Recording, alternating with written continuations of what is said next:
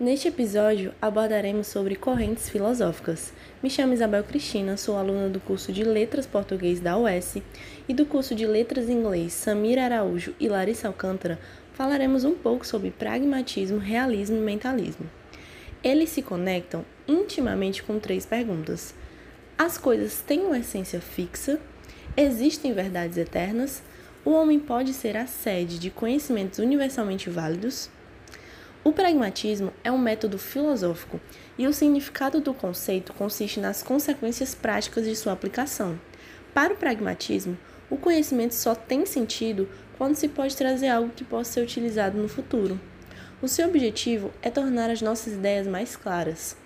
A filosofia do pragmatismo sobre a linguagem é que ela é usada ou vivenciada no fluxo das práticas e costumes da comunidade linguística, histórica e culturalmente determinada.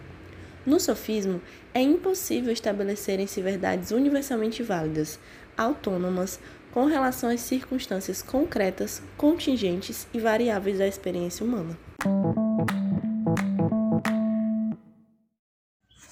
O realismo defende que a linguagem serviria para identificar parcelas da realidade, uma ferramenta de registro daquilo que se percebe pelos sentidos, oferecendo a experiência de olhar para uma flor, uma cadeira ou uma pessoa e poder verbalizar exatamente o que se vê e se percebe na existência dos mesmos.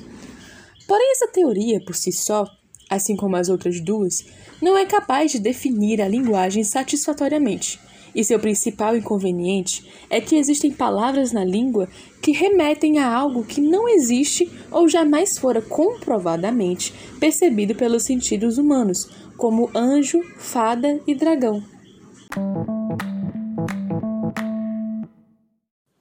O mentalismo teve como grande nome o filósofo Aristóteles, e para ele, falar da linguagem é conseguir abordar e compreender como a linguagem está relacionada à maneira de como a nossa mente processa as informações que recebemos, para que se torne uma informação mais confiável.